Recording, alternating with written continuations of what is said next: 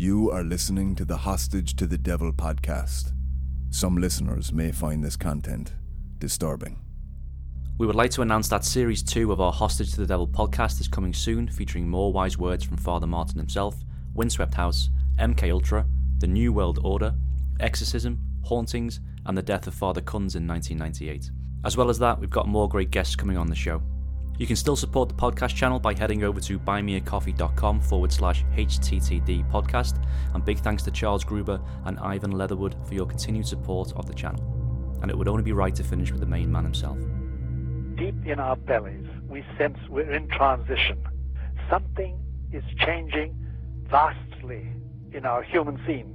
We don't know what it is exactly. Life is no longer a continuum. We don't know the past very well. We are afraid of the future, and the present is confusing. We're in change, we know that, and we don't know what's going to happen. And we are afraid. And then, uh, overshadowing that are the various myths that we've had in the past, uh, as well as a few more that are just belonging to the future and are going to frighten us and uh, cause us a lot of nightmares. The dynamic is this it's this uncertainty.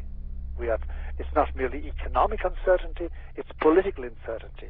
It's the uncertainty of morals, the uncertainty about marriage, the uncertainty about uh, heterosexuality and homosexuality, the uncertainty about disease.